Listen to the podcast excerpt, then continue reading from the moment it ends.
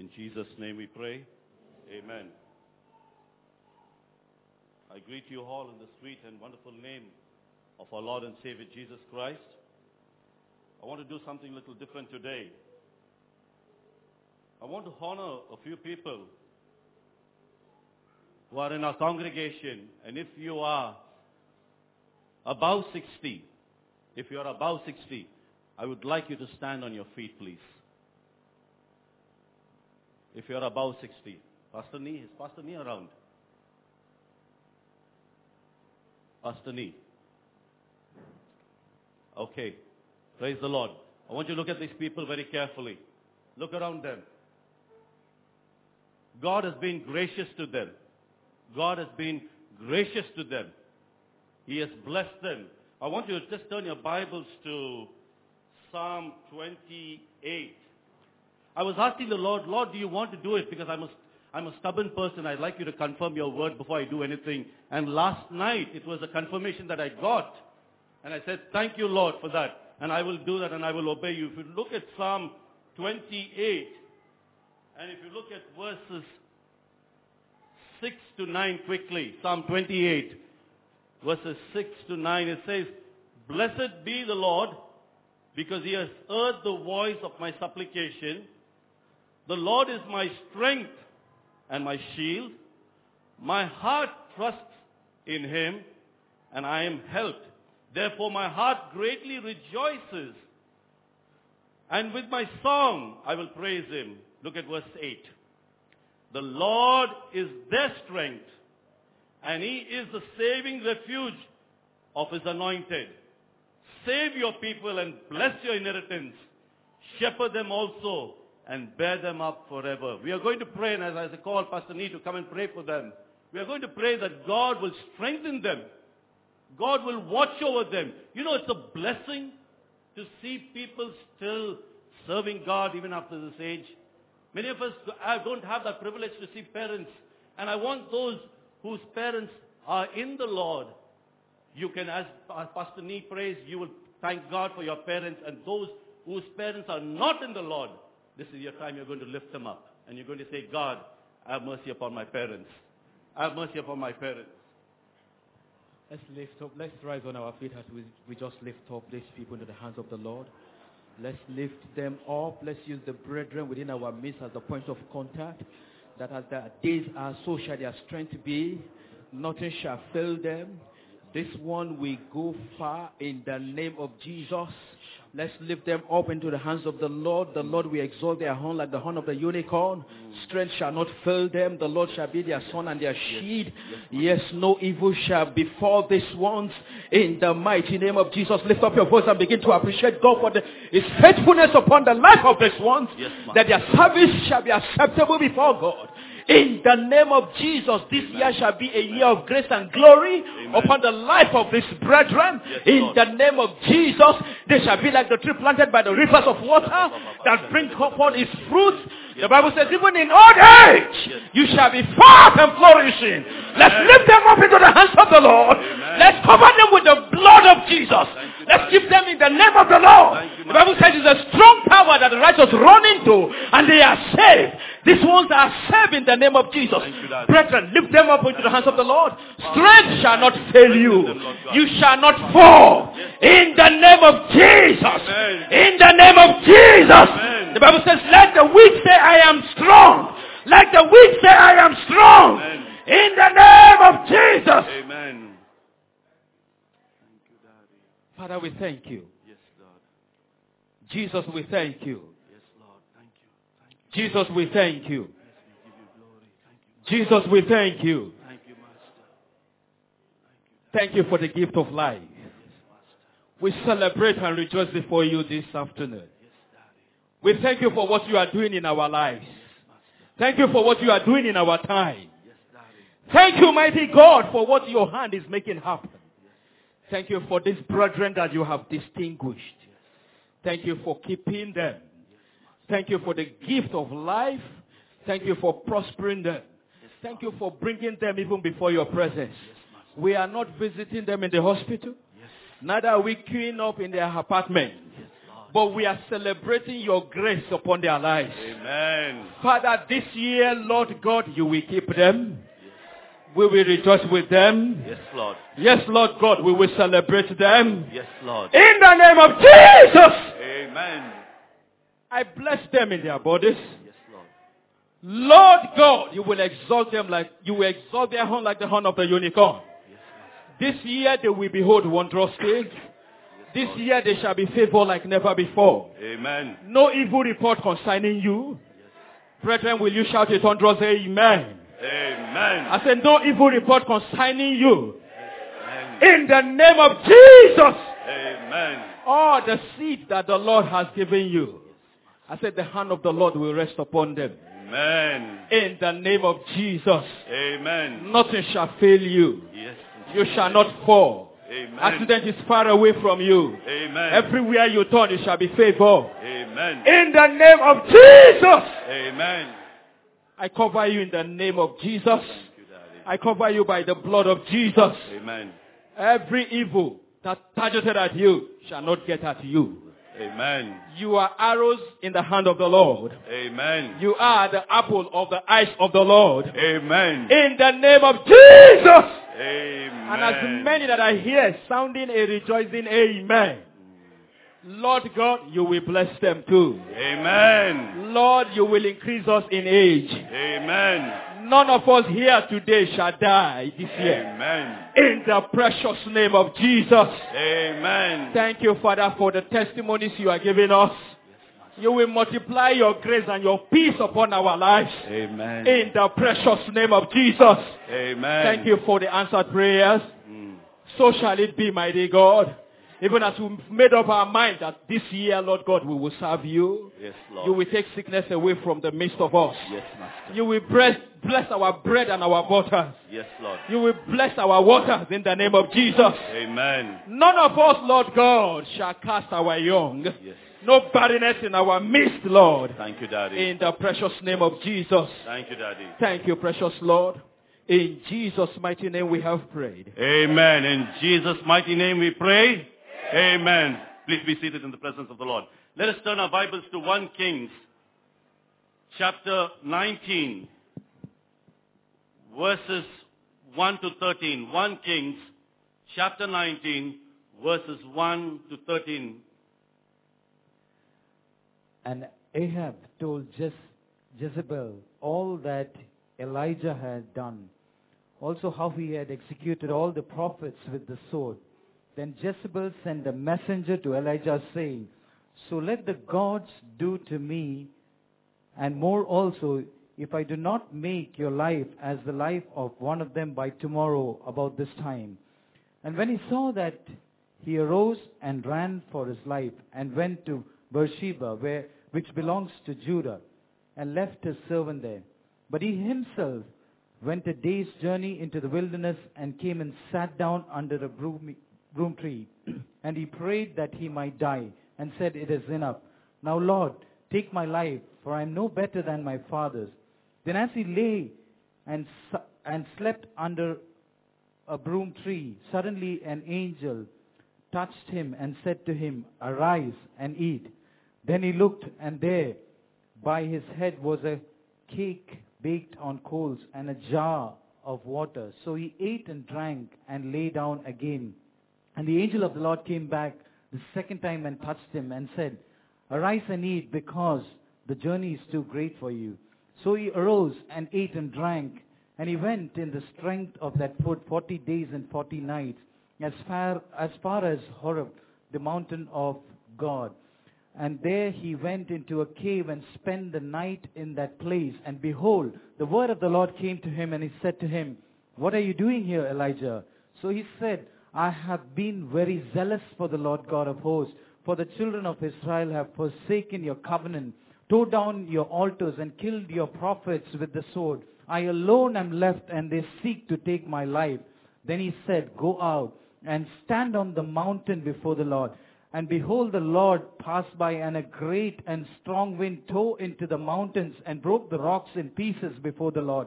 But the Lord was not in the wind. And after the wind was an earthquake, but the Lord was not in the earthquake. And after the earthquake, a fire, but the Lord was not in the fire. And after the fire, a still small voice.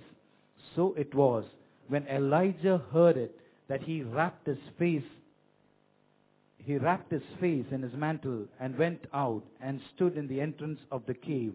Suddenly a voice came to him and said, What are you doing here, Elijah? Amen. May the Lord bless the reading of this word. Let us bow our heads. Father God, we ask you to bring your word, Lord God, into life in the lives of all those who are here. Father, we pray for everybody who's here right now. We pray that you will speak to us, not just to be hearers, but to be doers, Lord God. Father, I surrender each and every one into your hands, Lord God. Father, I pray that you will remove every slumbering spirit from our midst, every disturbing spirit from our midst, and let your holy presence take control, Lord God. We give you glory, honor, and praise. In Jesus' name we pray. Amen. In the year 2010, there were two messages that I gave. In May, I spoke about how to deal with discouragement in our lives. And in the month of uh, August, I spoke on how to deal with delays in our life. And if you look at a Christian, when we are waiting for something and we're looking forward for something and when we, we voice our opinion and our prayer to God, and when we find that there is delays, automatically when we see that the delays are taking time, we go into a time of discouragement. And when discouragement produces and goes a little further, we find we get into the place, and that's the topic of my message, how to deal with depression. If delays are not dealt speedily, we go into discouragement and if discouragement is not dealt immediately, we go into a time of depression. So the title of my message, sister, how to deal with depression. Many people have a wrong concept that Christians don't get depressed.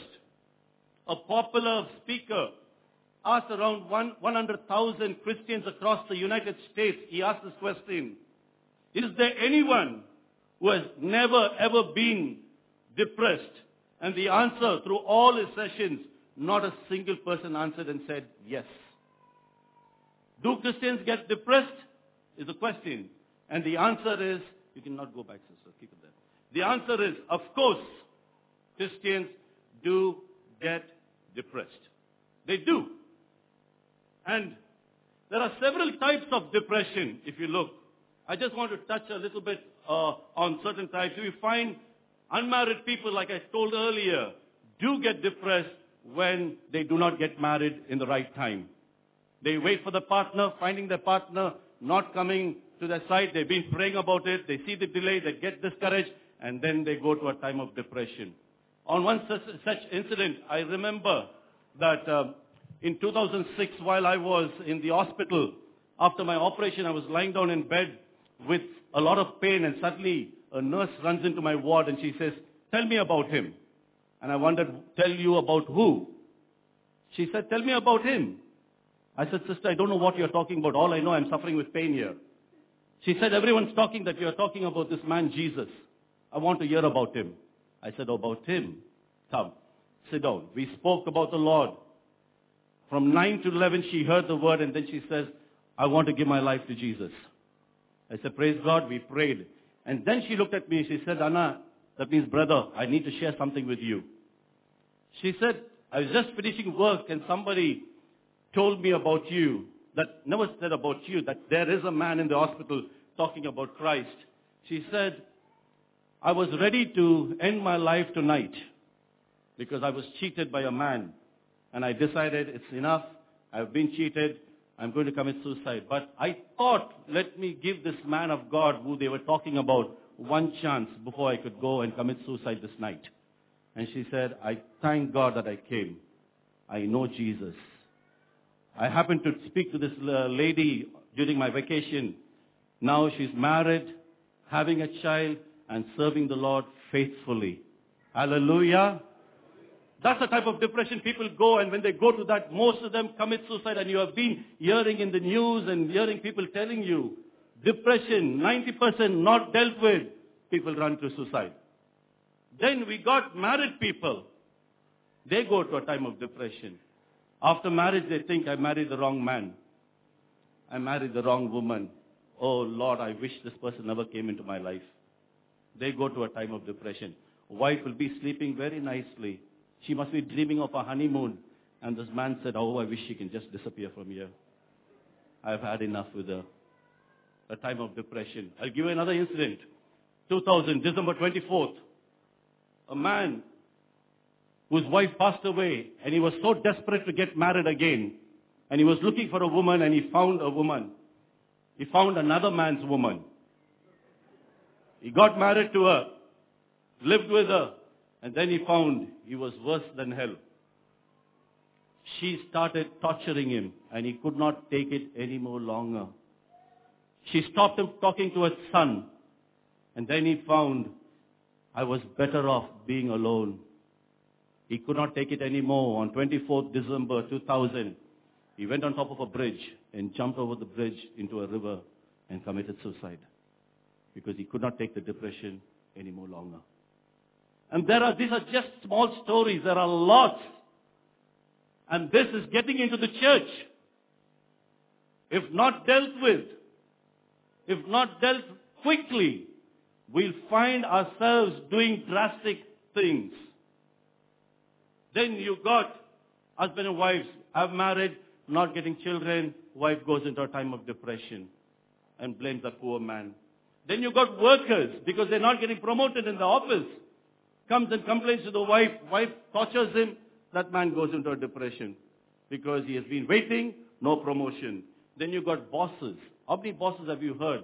Their business going into a loss, going to a time of depression, leading into suicide.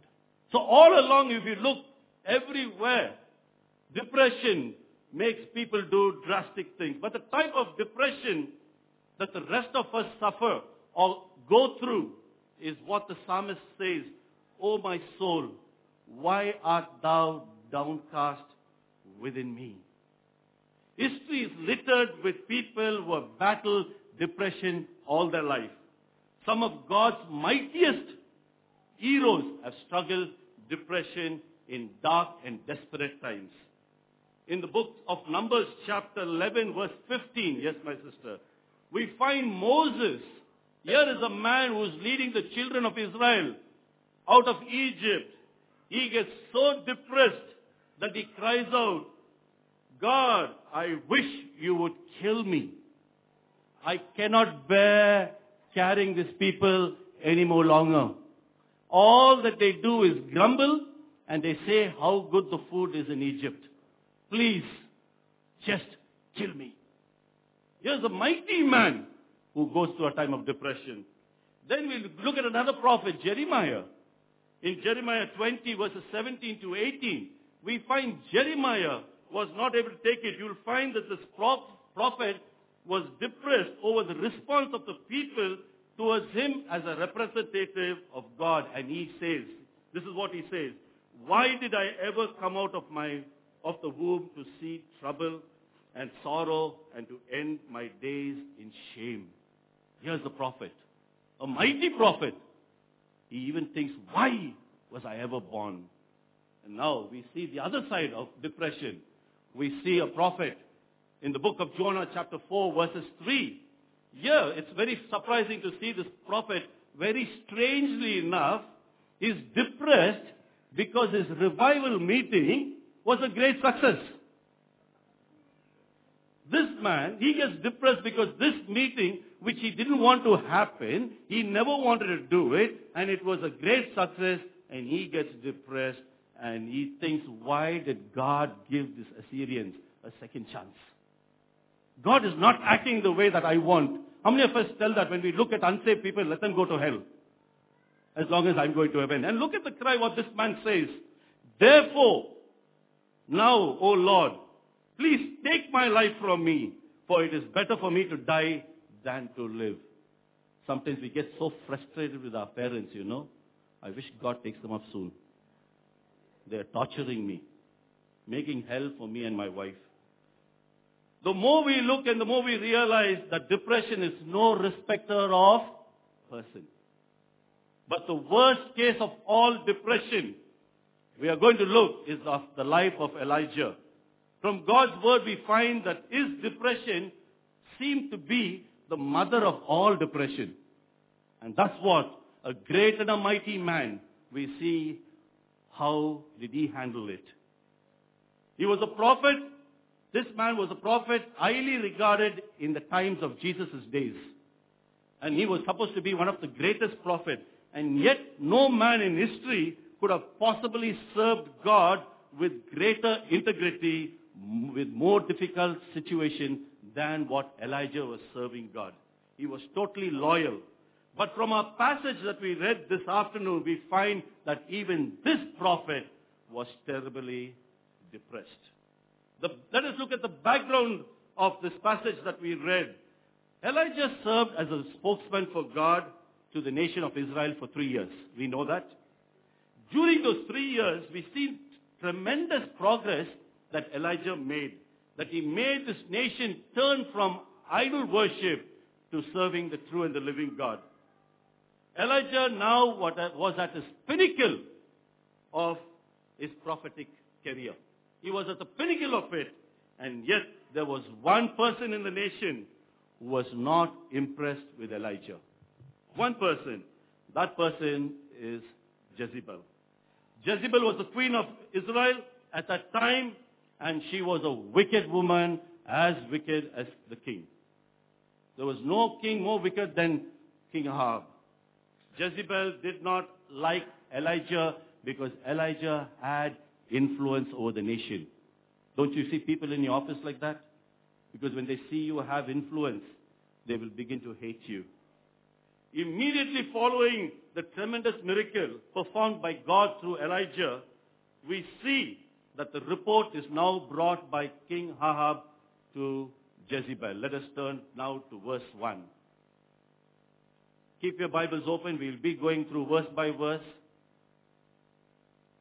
Verse 1. Now Ahab told Jezebel everything that Elijah had done and how he killed all the prophets with the sword.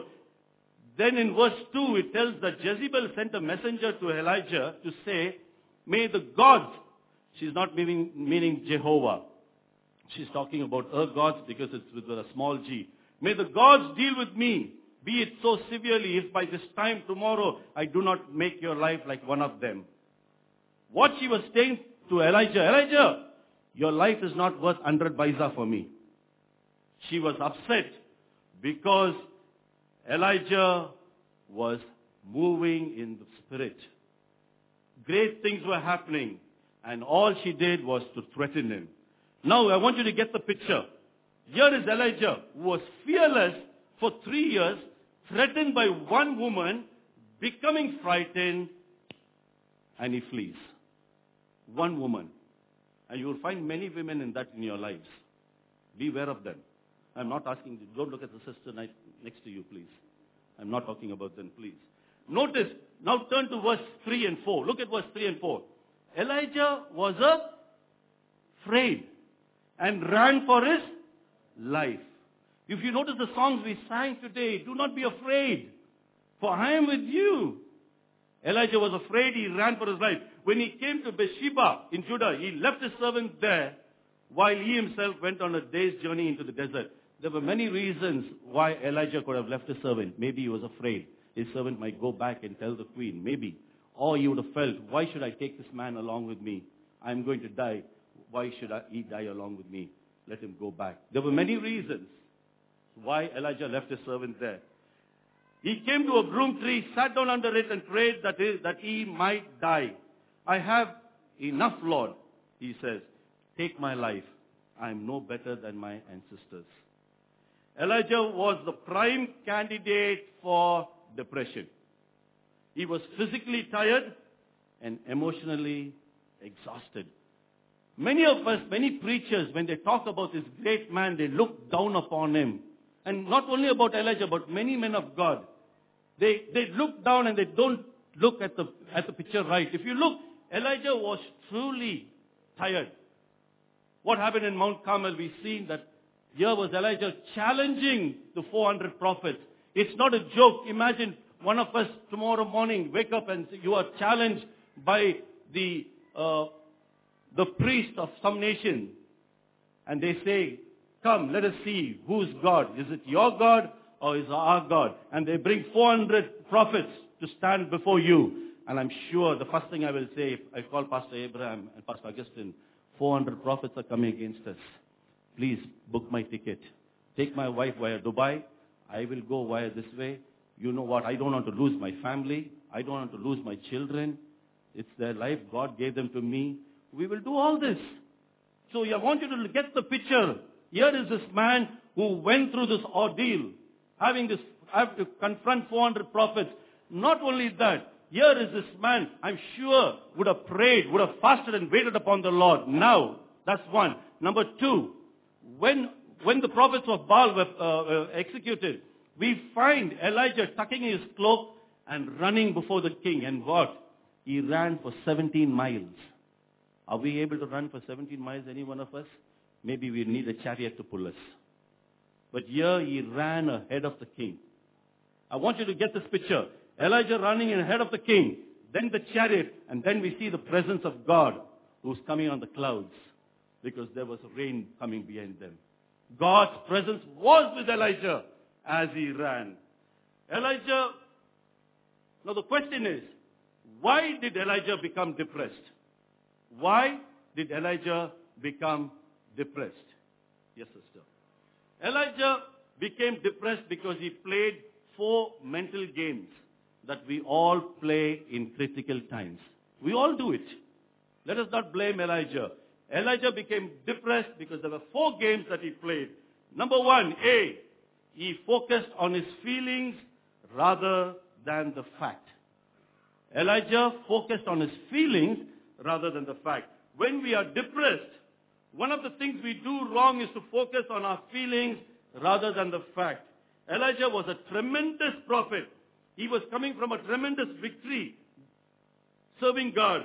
But because of one incident, he felt like a failure and he started to run. There are some of you here today. You are moving with your emotions. Some of you feel that you are not in love with your wife anymore, like how you were in love with them the day you got married. Some are feeling maybe your husband or your wife doesn't love you the way that they loved you when they got married. You feel like that. Remember the word I'm using. You feel like that. You feel love has grown cold. Who said love is feeling?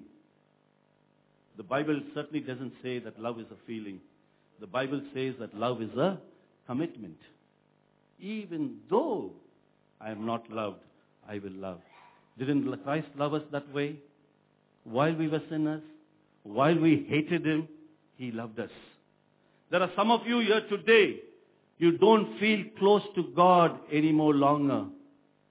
You think that God is far away, but the Bible says that your closeness does not depend upon how you feel. It is based on the fact that you are a child of God and that God has promised to always be with you. And when you focus on feelings and not on facts, you find yourself in trouble.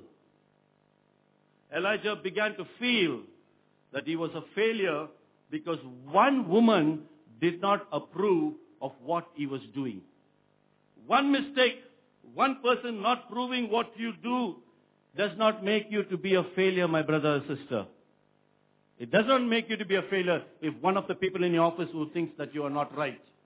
The Bible says that to not to get in touch with your feelings, but to get in touch with the truth. The truth is that God loves you. The truth is that God gave His Son for you. The Bible says get in touch with the truth and what the truth will do? Amen. If you get in touch with your feelings, what feelings will do? Will depress you. You see that? Truth will set you free. Feelings will make you depressed. Some of you have come to this worship service today. You are depressed. You might be having a smiling face. You might be shaking the hands of somebody. you feel hopeless. You feel, I am nothing. Yet, you want to come out of it and you're not able. You feel that God is far away from you. And you start telling, maybe he is angry with me. You start thinking, maybe God is angry with me because I do not feel His presence. Don't go by feelings, my brother. Go by truth. Go to John 3.16 and see what the Word of God says. Number two, Elijah started comparing himself to others. He started comparing himself to others. Listen to Elijah's word in verse 4. Let us look at verse 4. He says, I have had enough, Lord. Take my life. I am no better than my ancestors. I have had enough, Lord. Many people say, I wish I could be, be like so and so. And then everything will be okay for me. We want to be like somebody else and think that everything is going to be okay. When you start comparing yourself to others, you are asking for trouble, my brothers and sisters. Do not compare yourself to others. The Bible tells us not to do that because God has made each and every one of us different. There is only one person that you could be, and that is yourself. If you're trying to be something that you are not, you are setting yourself to be a failure, and that will lead to depression. When I go to heaven, God is not going to ask me why you were not like Billy Graham. God is not going to ask you why you were not like Elijah. All that God is going to say, Lordy, why didn't you be yourself? Why weren't you yourself? Were you not satisfied with what I did for you and what I molded you and made you? God wants you to be yourself because that's what He wants you to be. Can your eyes say to your ears, I want to be the ear anymore? It's enough. Can your little finger say, I want to be the legs? You will say, be what you are made to be. And that's what I want to tell you. Each and every one of you today, God has made you in a unique way. Become what He wants you to become. Number three, we blame ourselves for negative events that are not our fault. We blame ourselves for negative events that are not our fault. Look at verse number 10. Turn to verse 10. He replied, I have been zealous for the Lord God Almighty. The Israelites have rejected your covenant, broken down your altars, and put your prophets to death with the sword. He is saying, Lord, I have worked in the last drop of sweat and these people are not getting closer to you. I've tried everything, God. These people are not getting closer to you. In his de- depression, Elijah blamed himself for the nation to change. He took the lack of response personally. We all do that sometimes. We say, maybe I could have done this different. We say, I, maybe I could have done it better when we assume responsibilities that are not intended for us to carry, we become depressed. Why? Simply because that burden that the Lord has never intended for you to carry. God has never intended you to carry that burden. So do not try to take something that is not for you to carry. Anytime you try to help somebody, you will sooner or later realize that those people necessarily do not respond to the way you want them to. Understand that. It might be a spouse. It might be your children. It might be somebody working at your office. It might be a stranger. People always do not respond to the way you want them to respond. Listen, you cannot assume responsibilities for somebody else's response. God has given that responsibility to that person to have a free will. It's the duty of that person to choose. If you try to carry that person's load, and someone else's and yours, you will find yourself depressed. Yes, you can influence people, but you cannot force them to choose what you choose. Please, do not try to make people the way you, the, the way you preach. Do not want people to live the way you live. You might be living a way. Live that way. Let them see it. If it's good, they take it. If it's not, leave them alone. Let them live the life God has called them to live. My fourth point. We exaggerate the negative. That's what Elijah did. Elijah exaggerated on the negative. Look at verse 10 again. He replied, I have been zealous for the Lord God Almighty. The Israelites have rejected your covenant, broken down your altars, and put your prophets to death with the sword. He says, now what he says, I am the only one left. And now, now they are trying to kill me too. Many times we exaggerate on the negative. He believed that everyone was against him and no one cared about him. Don't we think like that way? Some of us think that everybody in the church is against me. Why? Because somebody said that they are not in favor of what idea you have given. Maybe you are in a ministry, you gave an idea, and one of the brothers or sisters says, I think that's not a good idea. Immediately you go into a thing. Oh, maybe they don't like me. Maybe nobody in this choir, maybe nobody in this ushering team loves me anymore or cares for me. Then somebody says, nobody loves me, you know that? I was sick one week in hospital. Nobody in the church came to see me. How bad these members are. Let pastor's wife get sick, the whole church will be there. And look at me, one week and nobody came. Then you got another group. Nobody in this church cares about me. You say, nobody cares. Look at that cell leader, one month never came to visit me. What type of cell leader? And that man lifts his hand and he worships God. One month never visited me, I was sick. But we fail to realize that cell leaders just like us.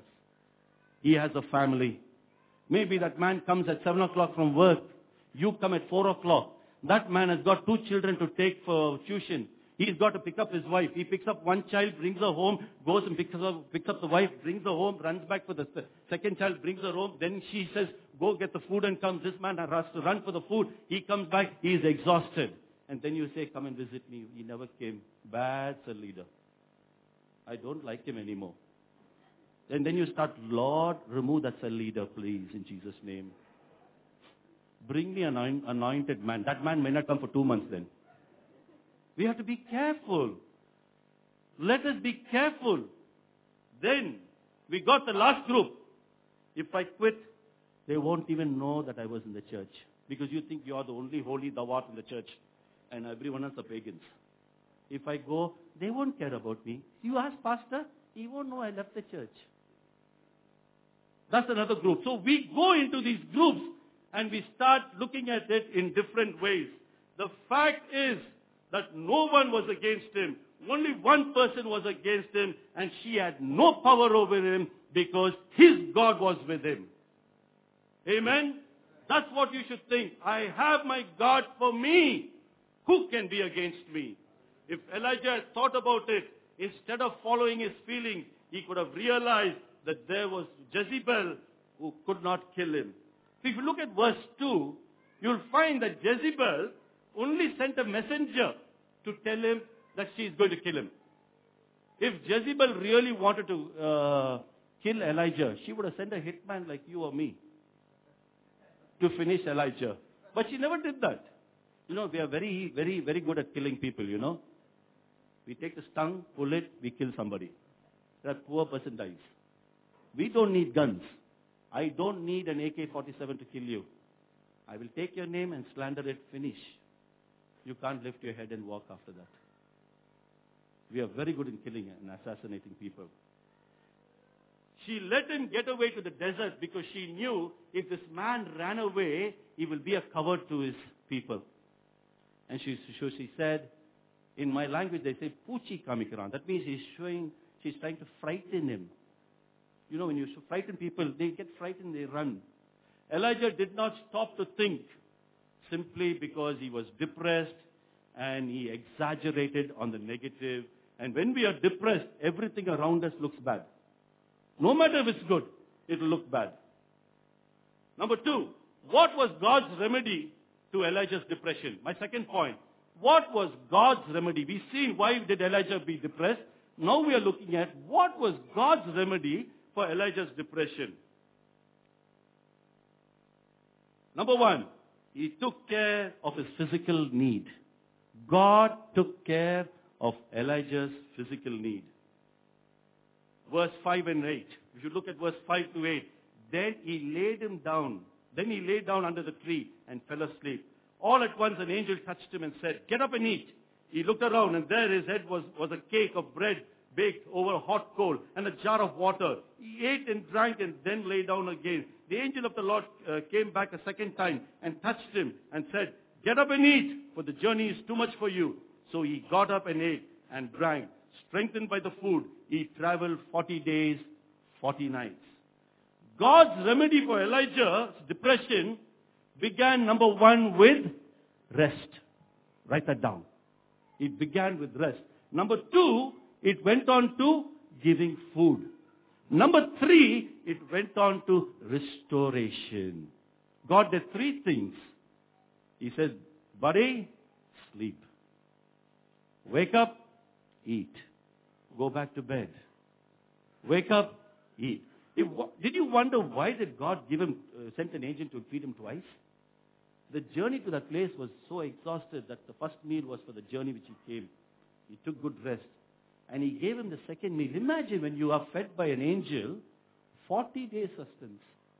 Not one day. We cannot go. If lunch is not served at 1 o'clock, after having breakfast at 9 o'clock, we'll bring the house down, the pan will go flying, the remote of our hand will go.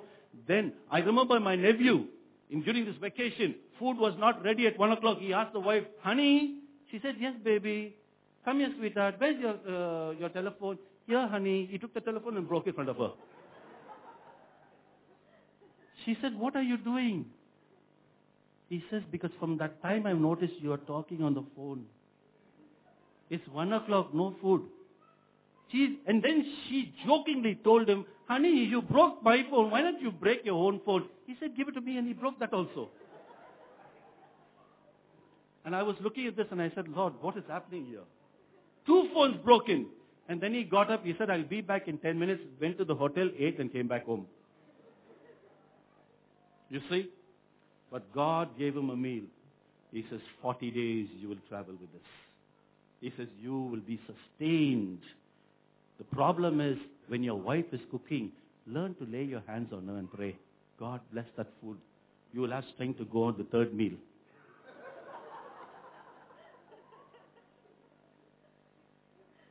Sometimes a good rest is needed for us when we are depressed, my brothers and sisters. You need rest. Many of us, when we are depressed, we keep awake the whole night. That will make you more depressed.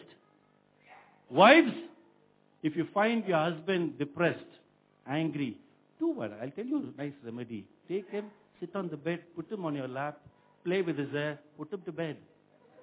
The man will go to sleep. If he doesn't have hair, rub his head at least. Put him to sleep. Let him sleep. Maybe when he gets up in the morning, you know, he'll be refreshed. And he will kiss you also. Honey, thank you. I feel better. No, don't go do that right away, okay? My brothers and sisters, we as Christians, we have two type of gears. The natural and the supernatural. If you look very carefully, even though Elijah lived in the natural gear, but he was always operating in the supernatural gear for those three and a half years. Okay? We are supposed to do that. We spend too much time on the natural and we neglect the supernatural. But when Elijah heard the rumor, I'm going to kill you by this woman, from that supernatural of three years, he went into the natural gear. And when he went into the natural, he seed himself and did not see his father. He did not see his God. That's what you lap into all of us. We are operating on the supernatural and suddenly we hear something. Immediately we turn away from the supernatural. We come to the natural and we see that we are naked. Didn't Peter see that? When he walked on the water, he was seeing the supernatural. He was, he was walking on the supernatural. He looked at the waves. His attention turned. He came to the natural gear. He sunk. That's what is happening to all of us. Even though we are walking, we are living in the natural, but we should learn to activate in the supernatural all the time, knowing that if God is for me, who can be against me? Three things happened when Elijah went into the natural gear. Number one, he lost faith in himself. Number two, he lost faith in the others. Number three, he lost faith with his God. You see what happens to you when you operate in the natural? The natural doctor says, your wife finished. And you immediately come back to the natural and say, everything done. Call the uh, people who are getting ready for funeral. Call everybody, let them come. She's going to die. You come and you settle down in the natural. You immediately change your gear. By his stripes, my wife will live. My husband will live. My father will live by his stripes. My brothers and sisters, I, I like very much about this passage how God dealt with Elijah very gently. He was so gracious and gentle with, with, with Elijah. He did not come and scold Elijah. He didn't come and shout at him and say, I gave you anointing, I gave you this, I went with you. Nothing like that. He took care of his physical need and then he restored him. That's the character you and I should have when a brother or sister is in error. We should have compassion upon them and then restore them. Two, learn to share your frustrations with God. We must learn to share our frustrations with God. In verse 9 and 10, Brother Rajiv, could you read that please? Verse 9 and 10. And there he went into a cave and spent the night in that place. And behold, the word of the Lord came to him, and he said to him, What are you doing here, Elijah? Verse 10 So he said, I have been very zealous for the Lord God of hosts, for the children of Israel have forsaken your covenant, tore down your altars, and killed your prophets with the sword. I alone am left, and they seek to take my life.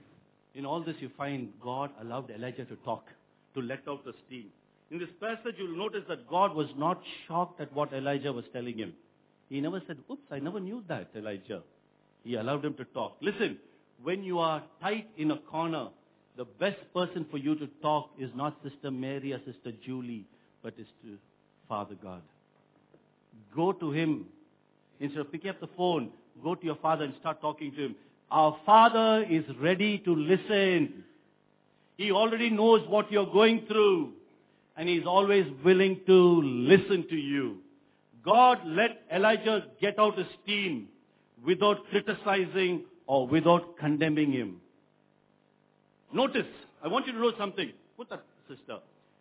I want you to notice the build-up uh, emotion that Elijah had. In verse 3, yes, sister. In verse 3, you will find that, you will find fear in verse 3. In verse 4, you will find resentment. In verse 4, you will find low self-esteem. You see the build-up thing that is taking place in Elijah's life. In verse 10, you will find anger. And then you'll find loneliness in verse 10. And then last you'll find worried that he is going to be killed. Now, when you take fear, you take resentment, you take low self-esteem, you take anger, you take loneliness, and you take anxiousness.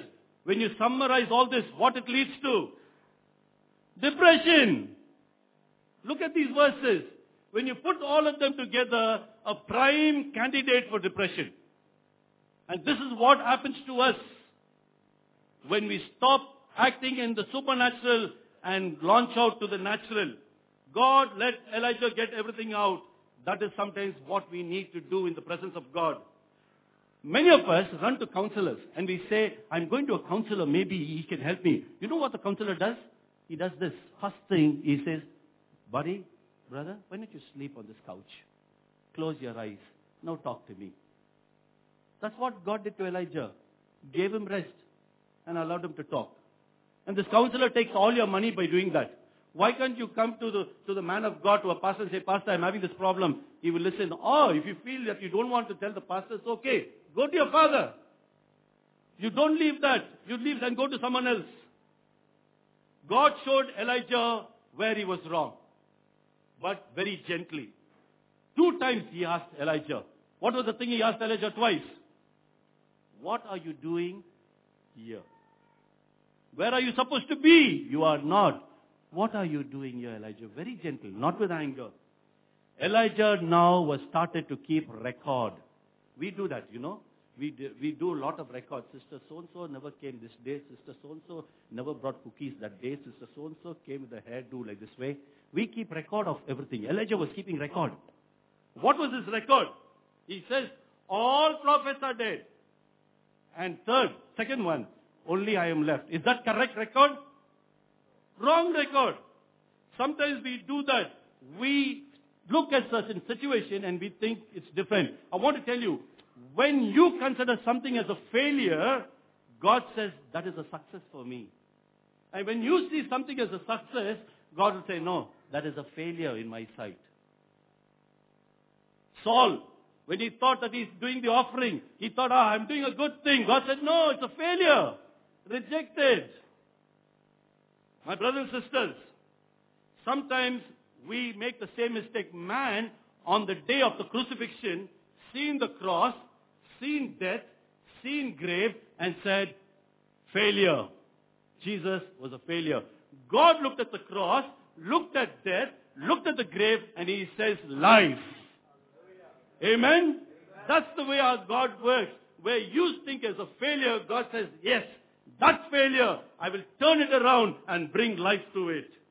Elijah's calculation, one column plus another column. God, I did one minus one, I got zero. God said, whoops, I did one plus one, I'm getting 7,000. Elijah, where's your calculation wrong? What did Elijah say? I'm the only one left. God says, I got 7,000. Hello? That is our God. Amen? Don't, the enemy whispers to you and says, you're alone. Your cell leader is not with you. Your pastor is not with you. Your wife also left you. You're alone. But you must say, shout and say, hello, God is with me. Who can be against me? Amen? But instead we walk so depressed. Let me go to the next point. Number C, we need to get a fresh awareness of God's presence in our life. We need to get a fresh awareness of God in our life. I will not read it. If you look at verse 11 to 13, you will find there were three things. There was a powerful wind, there was an earthquake, there was a, a fire, and the third, fourth one, a gentle whisper. I want you to take note so you can go home and see it. Three manifestations. God told Elijah, Elijah, I want to show you something. God said, go and stand there. And God did a tiny demonstration of his power. And the tiny demonstration, God showed him how mighty he was. But God didn't choose to speak to him in those three manifestations. Did God talk to him? No. But God spoke to him in that gentle voice. God uses manifestations sometimes to get our attention.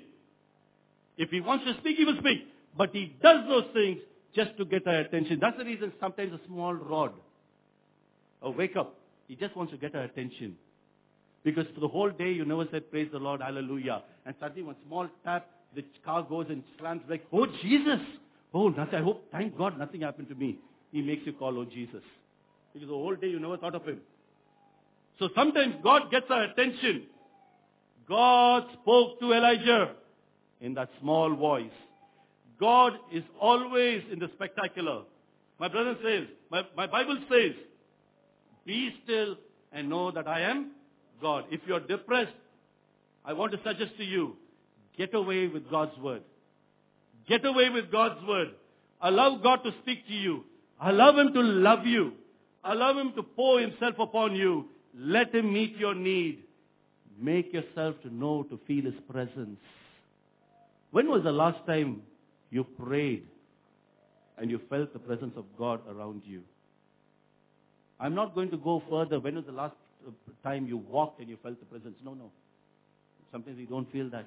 I want to ask you simple.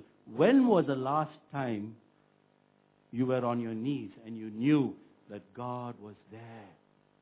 You felt His presence. And you know, yes, the Bible says even if you do not feel it, I'm still there with you. Amen? Even if you do not feel it. My brothers and sisters, my fourth point. Let God give you a new purpose. Let God give you a new purpose. If you look at verse 15, God said, go back, go to the, uh, to the desert of Damascus. When you get there, anoint Azel king over Aram. Also anoint Jehu king of Nimshi, king over Israel. Anoint Elisha son of Shaphat from Abel Meholah to succeed you as prophet. God gave Elijah a new assignment. The quickest way for depression is not to lie in self-pity. Get yourself off self-pity and start meeting the needs of other people. Didn't Job do that? The moment Job prayed for his friends, his prayer was answered. God restored everything. God got three people to do the job for Elijah. Many preachers look, look down upon Elijah at this time. If you look carefully at this point, God got three people just to help Elijah to complete the work because God had a different purpose for him. If you look at Revelation chapter 4, quickly, can anybody have Revelation chapter 4? Read uh, 11, read verse 3 and 4. Revelation chapter 11, read 3 and 4. It says, And I will give power to the two witnesses, and they will prophesy 1,260 days clothed in sackcloth. These are the two olive trees and the two lampstands standing before God. Where is Elisha, my brothers and sisters? He's in the presence of God. Amen? God has said, I'm not done with you yet. I'm going to bring you back to complete the work for which you started. Amen? Give room for God to complete the purpose for which He started in your life and God will do great and mighty things in your life. Amen? My brothers and sisters, before we can close, I want you to bow your heads at this time, please. We're going to have a time of ministering. We want you to bow your heads. I want you to think very carefully.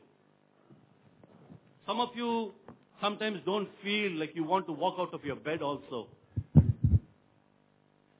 Sometimes you, you feel so depressed. You feel life is hopeless in you. Bow your heads, my brothers and sisters. I want you to examine yourself. God is going to deal with you today. Some of you feel like Elijah, you want to just get away. You want to get away. You just want to go away. You don't want to do anything. Some of you feel, I cannot take it any more longer. My brothers and sisters, God says, I have come and I will give you rest. More important, you need Jesus in your life, my brothers and sisters. He is going to give you the power to overcome all your worries. He is going to strengthen you. You may be here today depressed because you feel guilty of your past sins. My brothers, you might feel guilty of your past mistakes.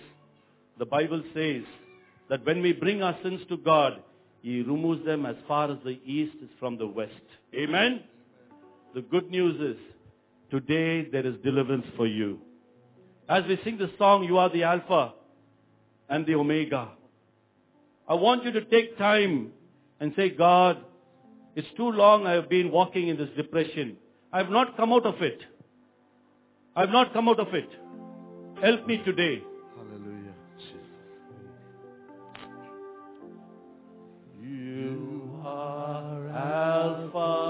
Rise to our feet, brothers.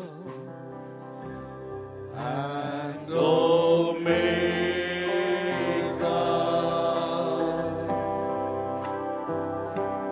We worship you, O Lord.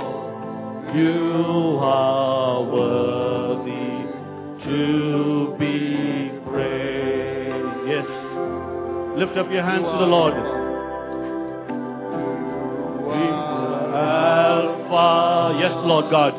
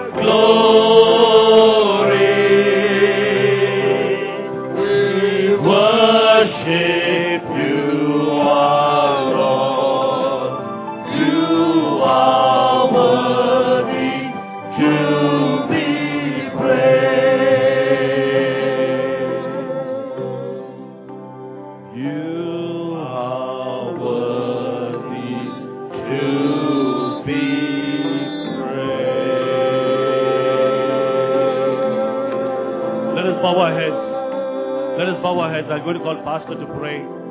If you feel that you have been walking in depression sometime, one time you're on top, one time you're down, one time you feel okay and another time you feel it's not good, I want you to just slip your hands. I call Pastor Augustine to come. And Pastor is going to pray for you. Just stand wherever you are, lift your hands and say, Lord, I have felt like that many times. And I feel every time that I'm, I'm one day up, one day down, Lord God. Set me free. Give me strength that I will not lean on my own understanding. I will acknowledge that you are with me.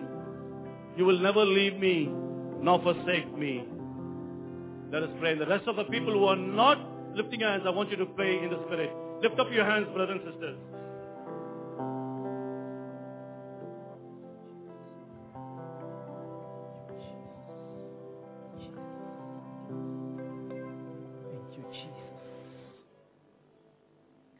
In Jesus' name we pray. Our God in heaven, we want to magnify your name. We want to give you praise because you are a God that is compassionate indeed. Lord, you have seen our conditions of depression. Lord, when we behold the hands that are up, Father, we know that this afternoon is a special afternoon because you have come down to deliver your people. And so, Lord, every hand that is raised up, at this point in time, Lord, we are praying that the power of the Holy Ghost, the Comforter, will touch them right now and take away every form of depression, every form of discouragement from their lives in the name of Jesus Christ. Lord, the Bible says that I give you peace not as the world gives. That peace that surpasses understanding Lord, we command right now, let it possess these ones in the name of Jesus Christ. Lord, the source of discouragement, the source of depression, the whispers of the devil, we cut off from their lives this moment in the name of Jesus Christ. Lord, as they leave this arena, Father, we pray that the power of the Holy Ghost will come upon them and the joy of heaven will saturate their lives. Lord, that they will not understand because the peace of God is beyond understanding. Lord, let it overflow upon them supernaturally this afternoon in the name of Jesus Christ. Lord, we are praying that these ones will come forth to give testimony. That suddenly joy came into their lives.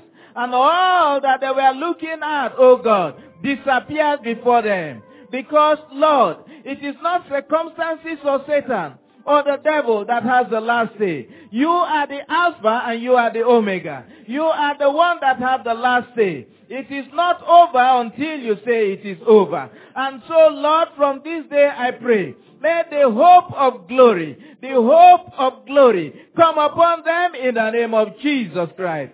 Lord, where hope has been lost, oh God, let your spirit fuel hope in the hearts of every one of them right now in the name of Jesus.